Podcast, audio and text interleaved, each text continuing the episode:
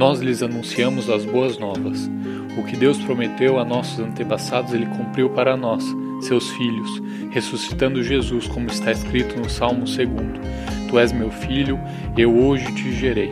Atos capítulo 13, versículos 32 e 33.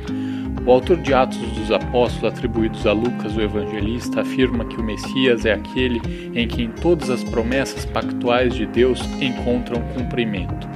A Páscoa, Pessah, em hebraico, ocupa um lugar central nas Escrituras. No Antigo Testamento, ensina a libertação do povo de Israel do terrível cativeiro do Egito. No Novo, refere-se ao fundamento da fé cristã, a morte e ressurreição de Jesus Cristo. Deus tirou o seu povo da escravidão com mão forte e poderosa através do sangue do Cordeiro. Nos livrou da sentença do pecado pelo sangue do seu Filho.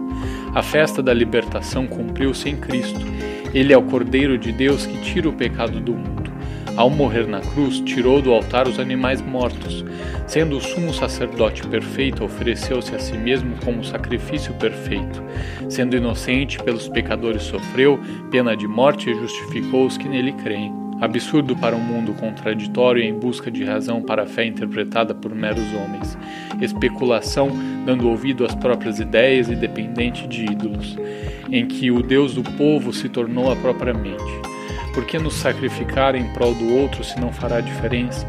Experimente suprimir o sentido da Páscoa e concordará com Freud, Marx e Nietzsche, os mestres da suspeita. Freud afirmara que Deus é uma ilusão infantil. Marx defendia veementemente a tese de que a fé era um empecilho ao progresso da humanidade. Nietzsche, por sua vez, com seu famoso dístico Deus está morto, acreditava que o cristianismo só gerara conformismo e mediocridade. A Bíblia dissolve avante la lettre a denúncia de um Deus produzido ou projetado pelos nossos anseios e desejos, e tem poder de realizar a reconciliação do homem com sua verdadeira identidade. Não se trata de uma divindade distante e indiferente ao sofrimento humano, mas de um Deus que se revela na história. Como o homem nasceu, cresceu e morreu, como Salvador do mundo, ressuscitou.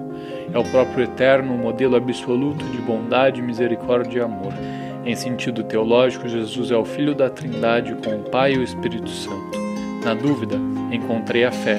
Mesmo para o pior dos homens, vale a humildade do conhecimento. Não há nada de contraditório nisso.